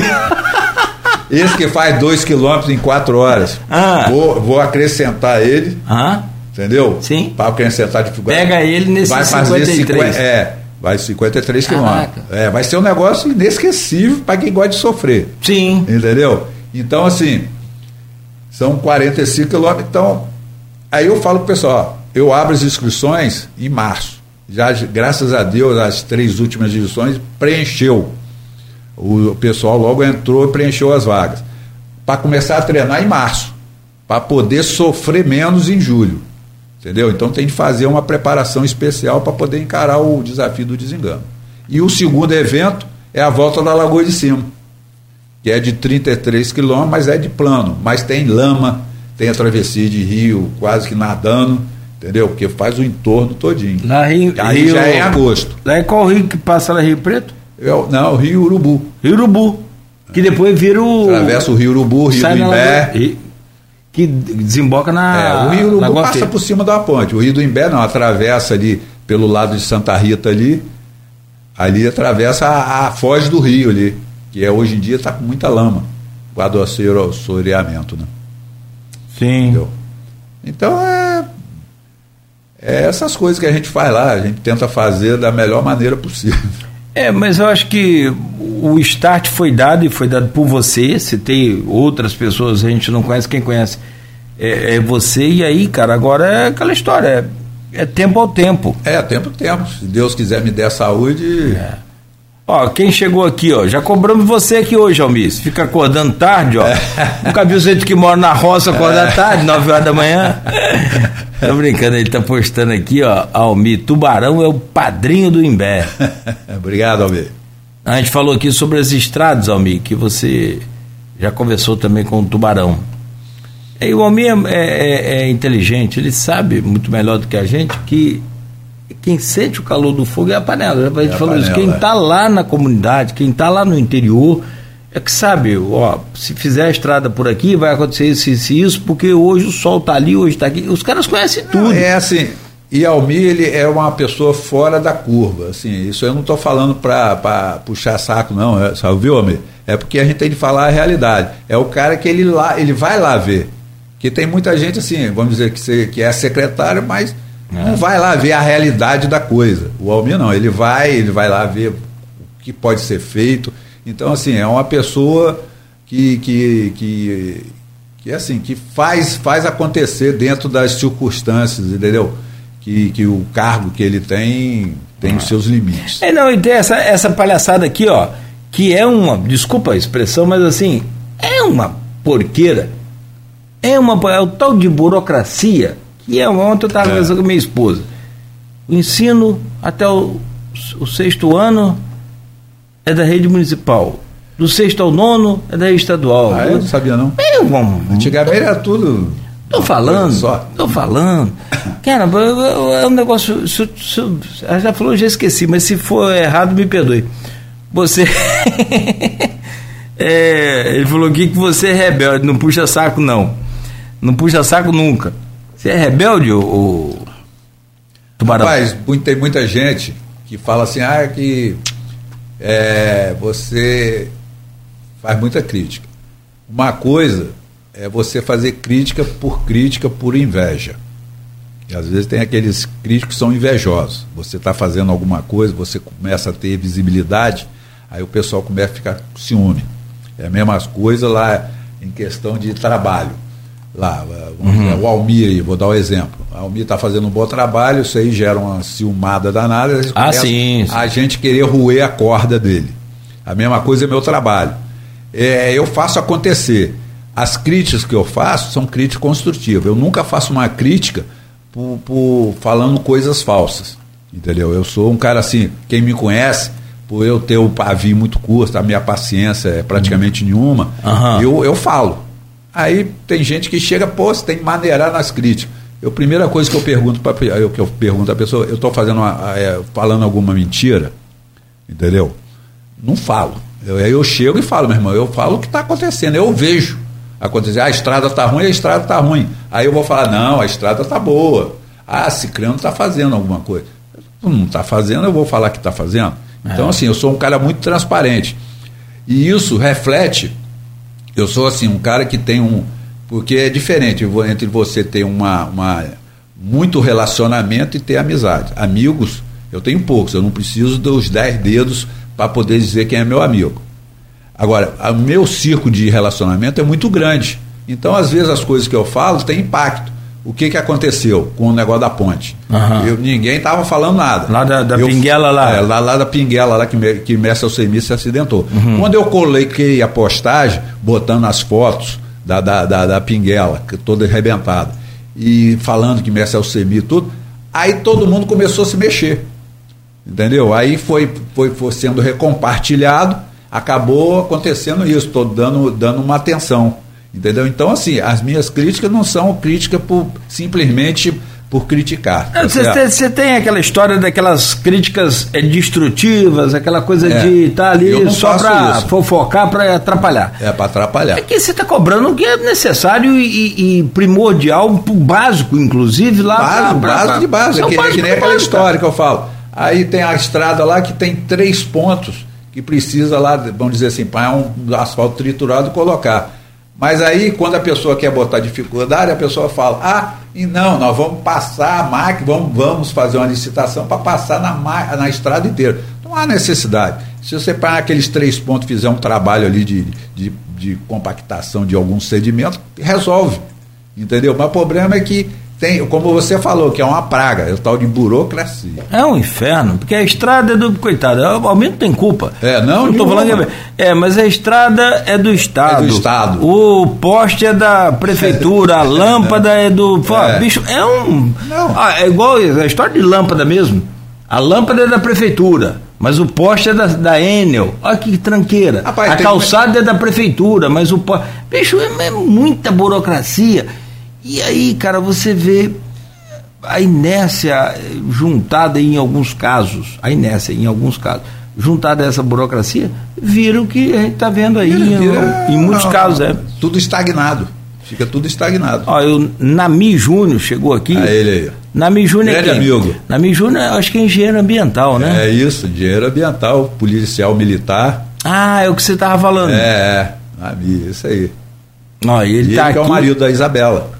Da Isabela, subsecretário. Boa, Nami, valeu. Diz aqui que você fala para melhoria do ecoturismo. É isso mesmo. Boa. Vou colocar aqui, olha lá, são 9h. E nós não falamos nada ainda. Nós vamos começar a entrevista que hora? E eu com medo de ficar aqui 2 horas falando. Ele falou comigo assim, Nogueira, 2 horas é muito, Nogueira. Falei, ô Tubarão... Se você me levar no Imbé e me deixar aí, o máximo que eu vou fazer é sentar e começar a chorar. Igual os vereadores que tem aí, que se você levar lá para alguns lugares aí, tipo assim, vou levar você lá para Marcelo, Valeta, vou levar os caras, vão sentar e chorar, porque eles não sabem voltar pro centro. Mas, Cláudio, você vai me dever uma visita lá no Imbé. Não, vou combinar, questão para você sentir o impacto que eu falo. Uma coisa você vê na televisão, como você falou, outra coisa é você chegar e ter um impacto de uma cachoeira grande, da água. É outra história. Você chega. Eu tô falando para você que eu sou fã de cachoeira e não é de hoje que a gente viaja para conhecer as cachoeiras. E eu já pesquei muito no Imbé. Tô falando... Segundo o Beto pegando piaba, né? A inveja. Rapaz, vou te contar uma história da pescaria. Postei ali sua rede social. Instagram.com/tubarão _do_imbé. Isso. Tô eu ali pescando a pôr de marimbondo, que caiu também. Aí ligava o Imbé, o Itaoca. Lembra aqui pela Tapera ali? Isso. Era o caminho mais curto para chegar no morro. Estou eu ali pescando naquela ponte, tem uns pés de jamelão, na pescaria, só desde 4h30. 4h30 cheguei lá. Esparecer a cabeça, né? Sim. Você tá ali, pá, mesmo mas não vou com nada. Não, mas vou com maldade. Ah, é? Vai com maldade? Não, levo sarapoa, levo camarana. É um especialista. Não, eu vou com maldade. Não vem que você quer que eu pescar pra destreinado. Eu quero pegar peixe. Claro que pra comer é outra história. Aí, pá, aqui dali, peguei uma trairinhazinha. Traíra é bicho danada. Ela come, ao contrário do pior, ela fica quietinha. Ela não puxa aquela desgramada. Às vezes ela fica quietinha ali, cansadinha ali. Aí tá eu com aquela piabinha pra lá e pra cá, pra lá e pra cá. Vou levar a Cláudia Almir Júnior. Eu vou, Almir, vamos juntos. É, não, Almir é um brutão. Cientista, mas bota o pé no mato. Não, cara... Aí tô eu lá debaixo do pé de jamelão, mosquito lavando. Rapaz, chega um futebol de pescar, muito engraçado, gente.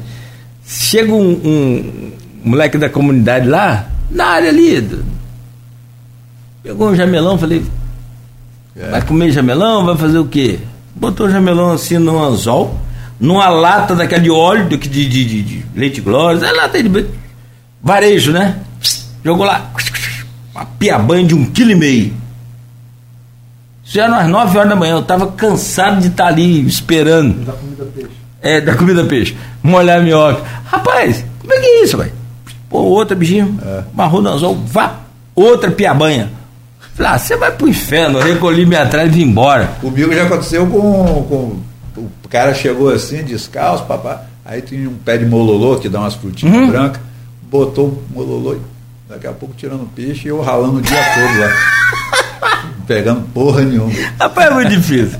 É muito difícil. Bicho, ó, tem muita conversa pra gente aqui, nós vamos ter que marcar depois um outro programa, Deus outra... Quiser, Deus quiser. Cara, agora, é importante que você marque a gente lá, sabe? Compartilhe com a gente. Ó, Almir eu já respondi, tamo junto, Almir. Vamos pra fazer uma trilha dessa aí.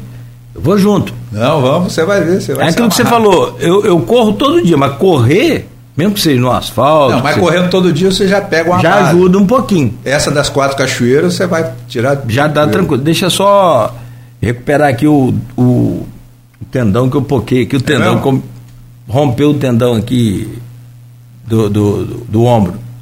Rapaz, ó, para dar um alô aqui tá complicado. Mas vou melhorar. Ó, já tô na fisioterapia. Eu e os velhinhos lá da fisioterapia, o pessoal já me chama pelo nome, que o negócio tá ficando ruim. Tá ficando feio. É, tá ficando bravo. Ó, Zé Armando aqui, ó, muito bacana. A gente viu o Tubarão falando aí sobre o ciclo anual das águas. Importante ele dizer que uma época do ano ele se desloca menos. Ele trabalha menos porque é tudo cheio, isso é que você falou, né? É. Zé Armando, você conhece Zé Armando? Zé Armando Barreto, Armandão? Conheço. Zé Armando é pescador também, outro mentiroso. Isso aí, um grupo que trabalha para desidratar lagoas, para retificar o pequeno rios e calados, é complicado. Ih, a pessoa aqui é tenso. Zé, tá lido aqui pelo menos parte. É, o que as autoridades façam suas muitas palavras, uns poucos eficientes atos em prol do ambiente natural. Perfeito. O Renato Carvalho, tubarão sabe a origem. Ah, é isso que eu ia pegar. Ô, Renato, obrigado. E por causa de que tubarão? Boa, pergunta do Renato Carvalho, que apelido, ia ser minha no começo, eu esqueci. Esse apelido vem desde os 14 anos. Eu e você, Cláudio, nós começamos a trabalhar muito cedo, você com 12, eu com 14. Foi. Eu fui trabalhar na extinta Fundição Goitacá, ali na final da Voluntária da Pátria, que era do pessoal Faria, né? Sim. João Augusto, Ricardo. João Faria. Que tempo podia começar com 12, 14 horas. Hoje em dia se fizer exploração infantil. Aí foi quando em 1975 lançou aquele primeiro filme, Tubarão. E eu como muito, até hoje. Hoje em dia um pratinho meu no self-service dá 1,5 kg. Então eu tenho que ir para self-service. Não me convide para comer na sua casa. Rapaz, que self-service, eu ia falar para a gente comer uma canjica lá em casa, esquece. Aquele self-service sem balança, hein? Deve ficar com a tristeza. Não, eu tenho de ir dos mais baratos. Se eu for num self-service de 80, eu quebro. Não, aquele sem balança. Esse sem balança leva prejuízo. Aí assim, 1,5 kg, isso fora, porque eu sei que é errado, mas eu só sei comer tomando líquido. Então, assim, é 1,5 kg de comida, mais 1 litro de suco. Ainda bem que eu não sou barrigudo. Imagina isso tudo dentro da barriga. Tá, então, beleza. Assim, aí tinha seu Walter, que eu não sei se hoje em dia ainda é vivo, que era o chefe do setor de fundição. Aí lançou o filme Tubarão. Aí ele começou a ser come que nem um tubarão, aí pegou. Desde os 14 anos eu tenho esse apelido por causa disso. Eu como pra caramba. Legal. Então, e continua com... Eu sou um limpa-trilho, como diz o outro. Rapaz, olha que beleza. Então já é bom saber, hein? Tá feita a pergunta do Renato. O tempo acabou. Ficou com a sensação que nós não falamos nada que preste. Grande Tubarão, preciso fazer visita aí e tomar café. Tiago Magalhães. O café lá em casa é moído na hora, em grãos.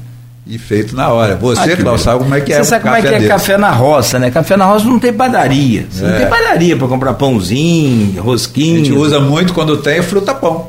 O fruta-pão é bolo mesmo, feito na roça. É aquela... Cozido, fruta-pão, aipim.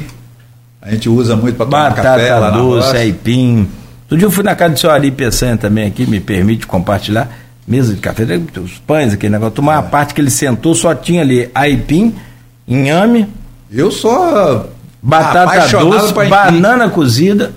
A empim, de qualquer maneira, eu sou apaixonado por empim. Eu tenho uma irmã de criação, vou falar rapidinho que o tempo já acabou. Fica a irmã de criação, que é uma mulher escura, né, negra, que ajudou a mamãe a criar a gente. Hoje em dia ela é que nem uma irmã, que é onde eu como. Eu como na casa dela, porque eu sou horrível, eu não sou que nem você que tem habilidades culinárias. Para cozinhar, não? Não, eu sou especialista em fazer miojo. E lá no mato? Miojo. E lá no mato, você come o quê? Miojo. Sério? Miojo, sardinha em lata e salsicha em lata. Mariola, paçoca. Boa fonte de energia, né? De carboidrato. Ó, beleza.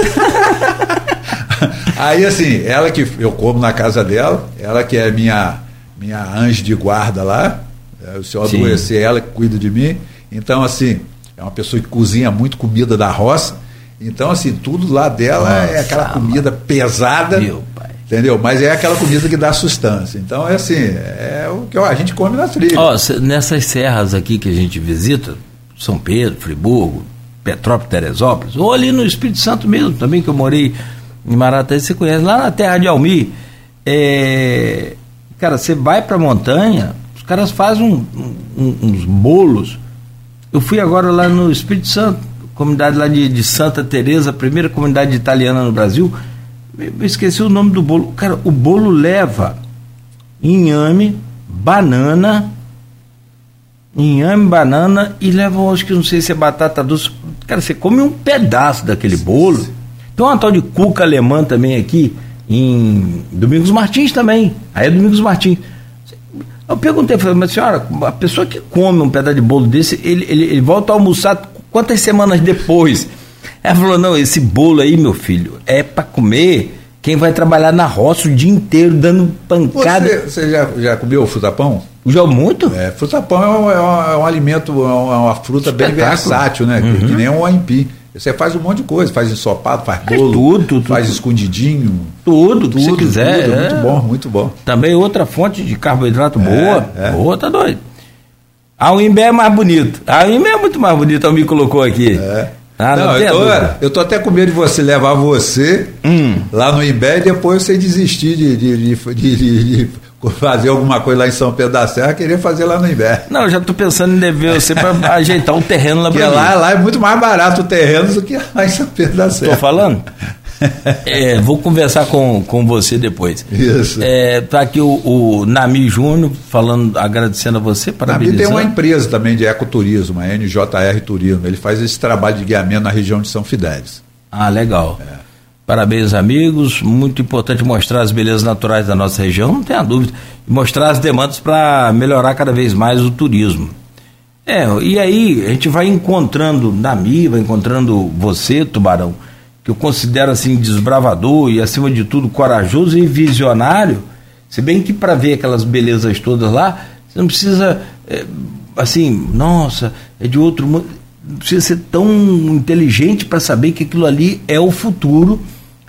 Se você perceber os grandes centros, as pessoas vão se aposentando e vão, né, para o interior, boa parte delas.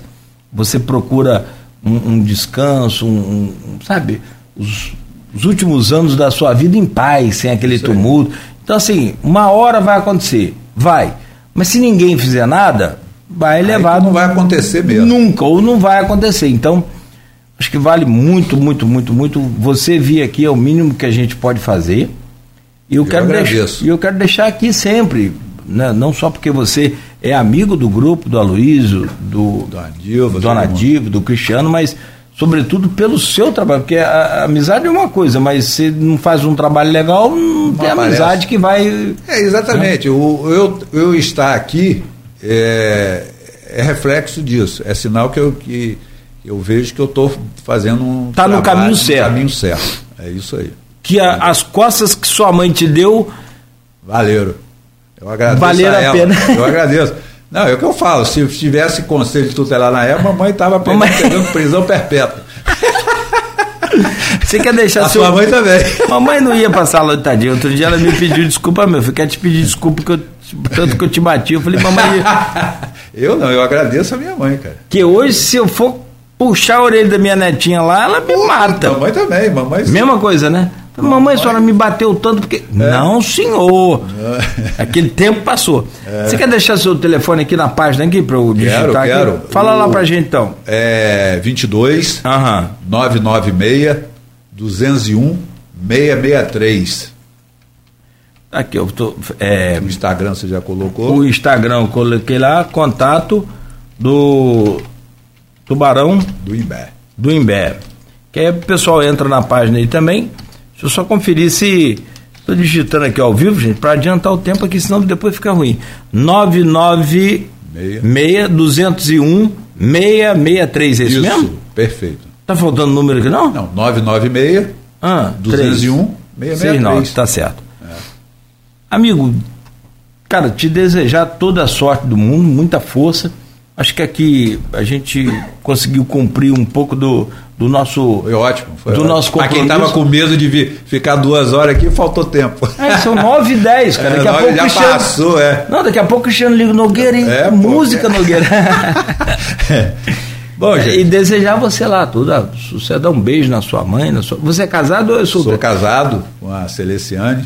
Tenho 3 filhos, 2 do primeiro casamento, e o Enzo, o guerreiro, está com 10 anos. Legal, eles moram aqui? Moram em Cabo Frio. Ah, moram em Cabo Frio. Entendeu? Bacana, legal. Entendeu? Deixa eu botar lá. Amigo, fica à vontade. Bom, eu vou falar, já passamos do tempo aí, como você falou, o Cristiano vai acabar pegando na orelha da gente. Eu quero agradecer a você, ao Beto aí, que estava dando risada das suas pescarias, você falando que tinha pegado um peixe de 2 quilos, mas tinha... 500 gramas. Ó, isso aqui, entendeu? Não ia falar não, mas já que você falou... É invejoso. Foi criado com vó. Ah, foi criado com vó. Ih, aí é problemático. Então, soltava pipa com ventilador, a vó dele ficava segurando. Eu quero agradecer a você, o Aloysio, a Cristiano, a Dona Diva, a oportunidade de poder falar aqui sobre o nosso trabalho, sobre as belezas da nossa região serrana. E principalmente quero agradecer a você, entendeu? Pela oportunidade, eu sei que a ideia partiu de você, então é assim, e quero agradecer aos ouvintes da Folha no Ar, a paciência de ficar ouvindo as minhas risadas, de vez em quando eu falo umas besteiras, assim, uns palavrões, mas isso é a criação da minha mãe, entendeu? Tadinha. Tadinha não, ela você tem de conhecer, é 1,5 metro de uma jaguatirica. Eu imagino. De um siri na lata. Eu tenho irmã assim. Mas é siri na lata. Eu tenho irmã, sim. Um gênio lamparão. Mas é isso aí. Eu quero agradecer. Obrigado aí a paciência de todos e é isso aí. Nós vamos ter que ir em breve, evidentemente que... Deixa você terminar esse percurso lá, esse desafio agora no dia 1º e 2. Isso. E aí a gente vai fazer aqui um outro programa com outras histórias e só as historinhas do Imbé. Eu estou à disposição. Porque tem muita coisa que acontece lá na roça que ninguém nem imagina. Vou contar uma história rápida aqui. Vai lá. Eu, um amigo meu, Carlos Vinícius, que a gente chamou, o apelido dele é Tucano. E lá no... Não vou nem perguntar por causa de quê. Não, por causa do nariz. Eu não perguntava. É o nariz. O nariz parece um bico de tucano. Tão pequenininho. Aí estava eu e ele na trilha do São Mateus, que o São Mateus é o ponto culminante do município de Campos, com 1575. É o ponto mais alto do nosso município. Aí lá nós temos onça parda. Aí, a gente tá na trilha assim, Rapaz, uma onça rosnou a uns 50 metros abaixo, numa grota de pedra. Tucano quase perdeu as penas todas. Entendeu? Ele só falava assim, eu tava armado. Aí ele falou, apanha, apanha. Eu falei, Tucano, se ela tivesse de atacar a gente, não ia dar tempo de a gente fazer nada. Mas Tucano, se olhar para Tucano, Tucano tava branco. As penas já tinha perdido todas. Tinha ficado na muda instantâneo. Um abraço, Tucano. O que a gente estava falando, se for fazer um programa aqui só de história verídica... Ah, de roça tem você tem muita coisa. Tem aquelas verdadeiras mentirosas. Tem umas que a gente aumenta um pouquinho. É, lógico, é lógico. Mas como diz o poeta, não inventa. É isso aí. Ó, Zé Armando Barreto, muito obrigado, Claudinho. Um presente ouvir as histórias do Imbé. Ah, não entendo. Um presente nosso poder ter recebido aqui o Tubarão nesta manhã, e tudo tem sua hora, tudo tem seu momento. Com certeza. Eu fiquei pensando assim, falei, poxa, vai ser um programaço por conta do Tubarão, e não foi diferente, quero te agradecer por isso. Aí eu fiquei pensando ontem, por que eu não chamei o Tubarão antes? Mas tudo tem seu momento, tudo tem sua hora. Eu acho que está na hora da gente pegar mais firme aí, e sempre que eu te falei, vai publicar lá seus... trekking, seus treinos, marque a gente para a gente ficar acompanhando, para dar conteúdo. O Instagram é qual daqui? Aqui é Folha FM 98. Tá. E o meu, que eu já estou te seguindo, e você já está me seguindo também. Tá. Me marca lá. Vou marcar. Não deixa de marcar, porque a gente fica atento. A gente recebe tudo, mas você fica mais atento ainda, manda no mensagem, no privado, pra gente acompanhar, noticiar, relatar. Eu também vou te incluir aqui, né? Eu tenho 5 listas de transmissões. Bota lá. No WhatsApp. Não, eu já botei você. Por favor. Coisa. Isso. E em breve a gente vai estar lá. Se Deus quiser. Tô com 2 moleques lá também, já malhando. Qual a idade também? 26. Ah, não, já estão preparados. Sim. Gêmeos. Parabéns. Ele tá doido pra ir ao... Depois eu te ensino como é que faz. Não vou perder essa, né? Já acabou a entrevista, eu posso. Obrigado. Não, a gente quer fazer essa do Itaoca. Vamos combinar pra você levar o Almir, Cláudio Graça, a gente faz uma farra. Também quer levar, quer matar ele logo lá. Almir? Vamos esfolar ele lá. Então tá bom. Tá bom, amigo. Valeu, obrigado. 9h15. Aí, ó. Já nas prorrogações e com tempo de desconto dos árbitros. Cristiano, desculpa aí, Cristiano, tem passado o tempo aí, Cristiano. Valeu. Tubarão do Imbé, nosso convidado de hoje. Começamos muito bem essa semana, que seja assim abençoada para todos. A gente volta amanhã às 7h com o Folha no Ar. O Rodrigo Gonçalves, que foi na caminhada, vai ter que contar mais detalhes amanhã para a gente. Vamos contar das histórias aí. Ah, vamos contar. No oferecimento de Proteus, serviços de saúde e medicina ocupacional, qualidade certificada ISO 9001-2015, Unimed Campos, cuidar de você, esse é o plano. Laboratório Plínio Bacelar e vacina Plínio Bacelar.